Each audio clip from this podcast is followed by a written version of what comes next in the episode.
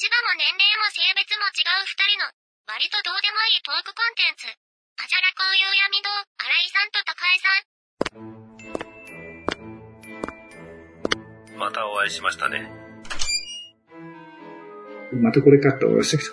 またこれ、あ、私は。そうそう、俺何回か、さんに、あの、もうこんな、すいません、こんな時間になっちゃって、言ってるんですけど、そこから30分以上いましたね。うんこれやべえぞと思って、でもあんまりギリギリ言っちゃうと、なんか、なんとなく感じ良くないかなと思って、すいません、なんかすいませんって、何回もすいませんって言ったんだけど、ずっと言いましたね。で、さん来た時はちょっと、ああ、でも意外と帰んねえなと思って。そうですね。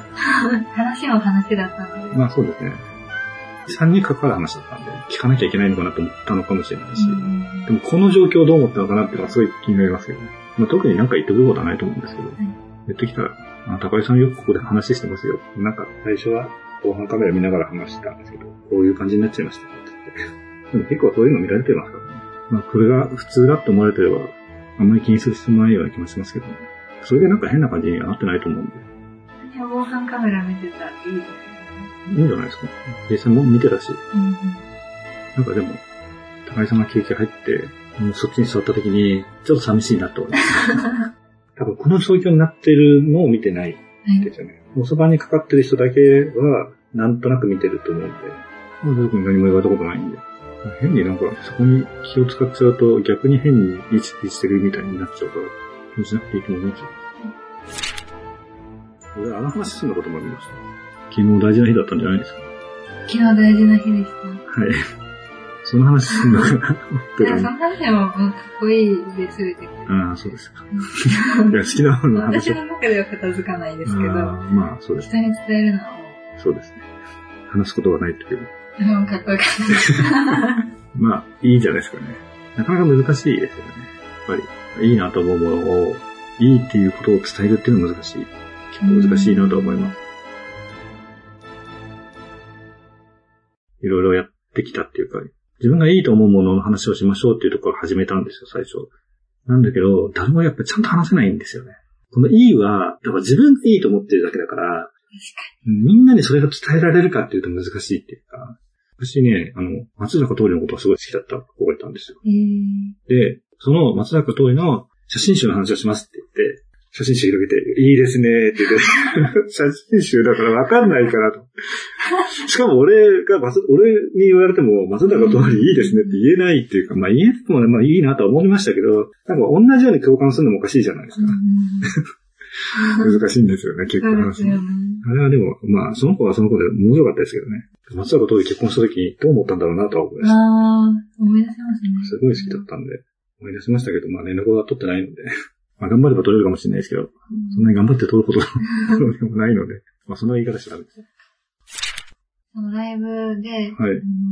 えっと、いつもと違ったところは、うん、そのグループの最年長のお誕生日で、うん、で、その、観客が、あ、久しぶりの有観客ライブだったんですけど。うん、結構ニューヨークの方でやったんだっけ？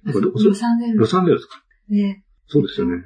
だから、最初さ、ライブって言った時に、はい、こっちでやるとこだと思ったけど、いや、そんなわけないよなと思っ、で、なんかニュースかなんかにちょうど流れてきたのがあって、で、そっちでやるって言ったから、あ、前言ってたオンラインのやつかなと思って、チケット確か売ってたと思うので、それかなと思ったんです。はい、ニュースになってました。本当に。まあニュースになりますよね、BTS とか。はい、BTS のライブだっていう話もまだ出てないんで。話で。確かに。そうそうもう、昨日で4回目だったんですけど、今3回見たのはもう本国の、韓国でやったのを見て、見たのが4回目。でもやったのも4回目と、4日目と書いてあったよね。あ、えっと、ずっとは違う。今回のは、4 days というか、うん、あの同じ内容を4回やる。うん。それの4日目と？なんか 4, 回目にだけオンライン配信があって、他はオンライン配信はなく、もう普通に、普通、普通なのかわからないですけど。そうですね。まあ普通オンライン配信しない、ね、この1年で彼らのライブをオンラインで見たのは昨日で4回目っていう4です。で、違うのは、最年長の誕生日で、ファンが、この、アイドルの、サイリウム。振るやつみたいな。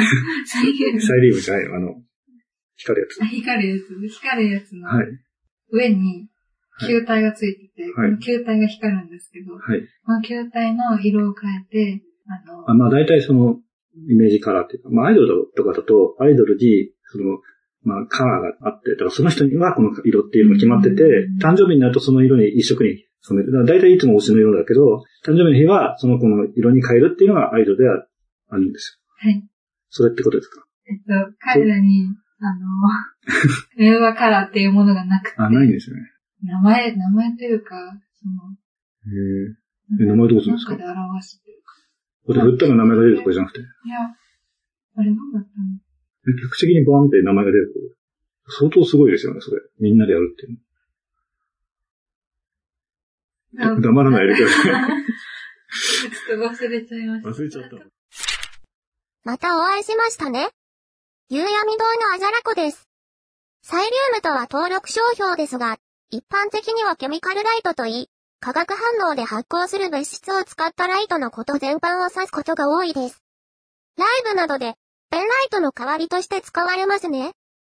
多分高井さんが言ったペンライトは、LED などを使ったもので、電子操作できるものだったんじゃないかな知りませんけどね。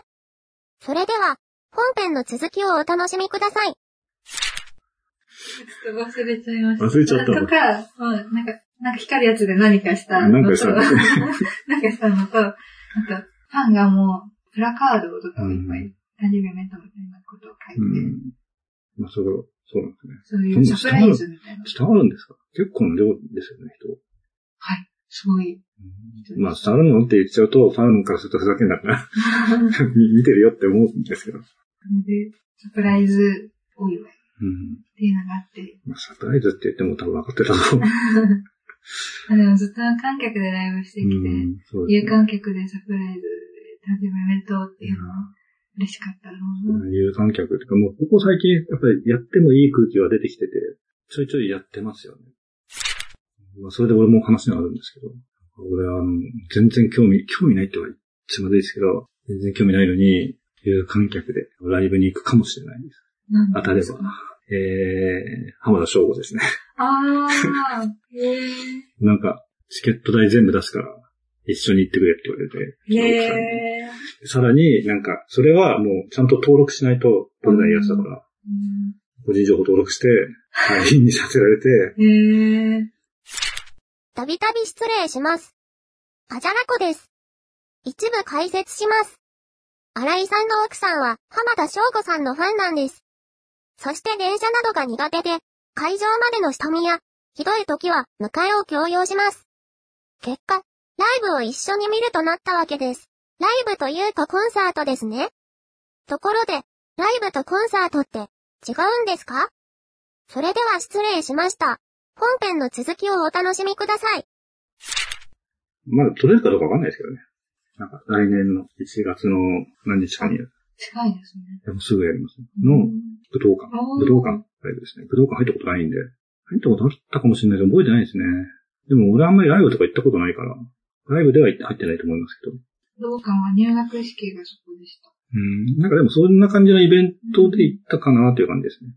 そのライブの最後に、うんあの、告知みたいなのがバーンって出て、その告知が、今度有観客ライブは、あの、韓国でやりますっていう告知、3月。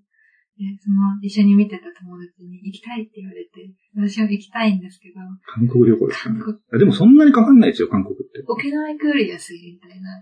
ああ、でも全然本当に、でもただ、パスポートが必要なんで、パスポート結構お金かかるので、それはそうですよね。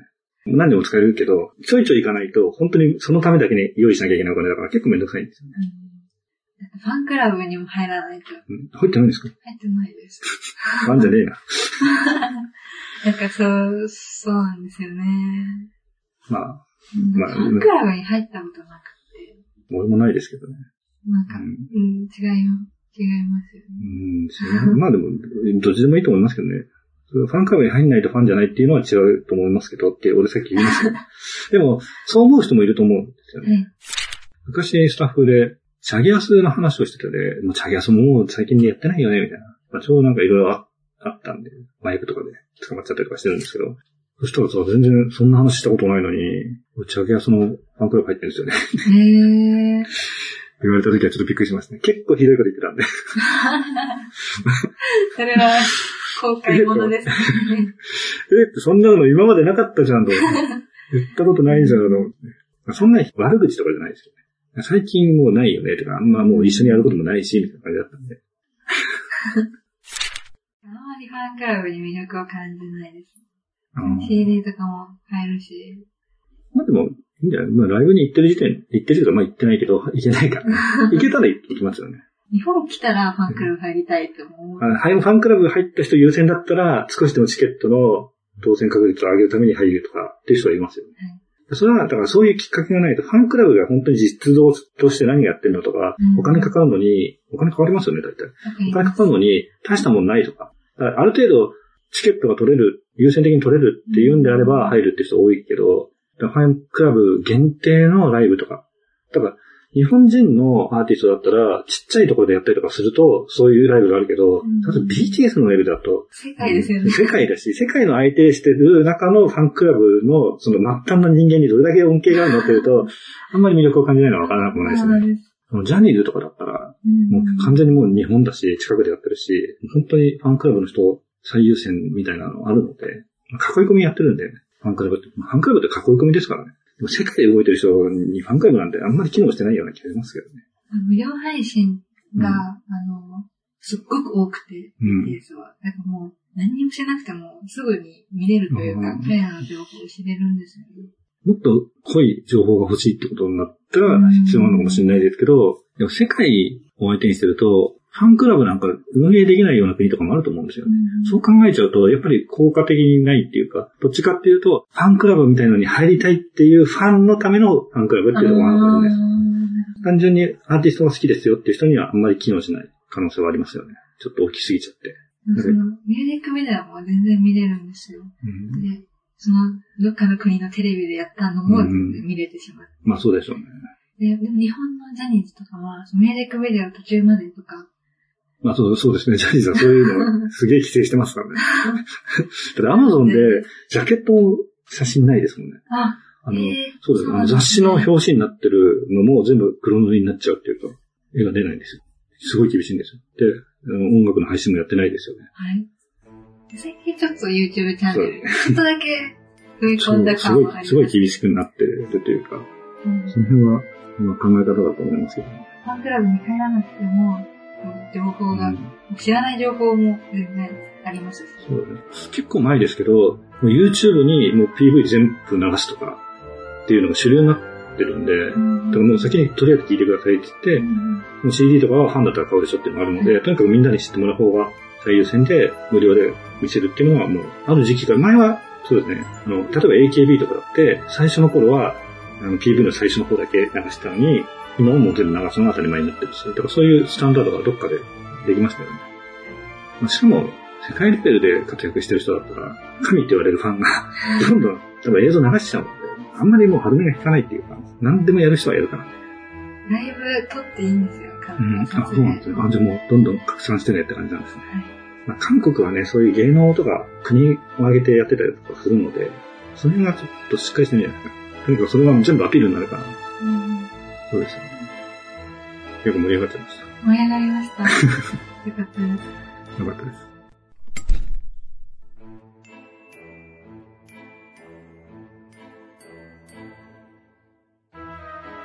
この番組は思いつきを並べただけの歌話です。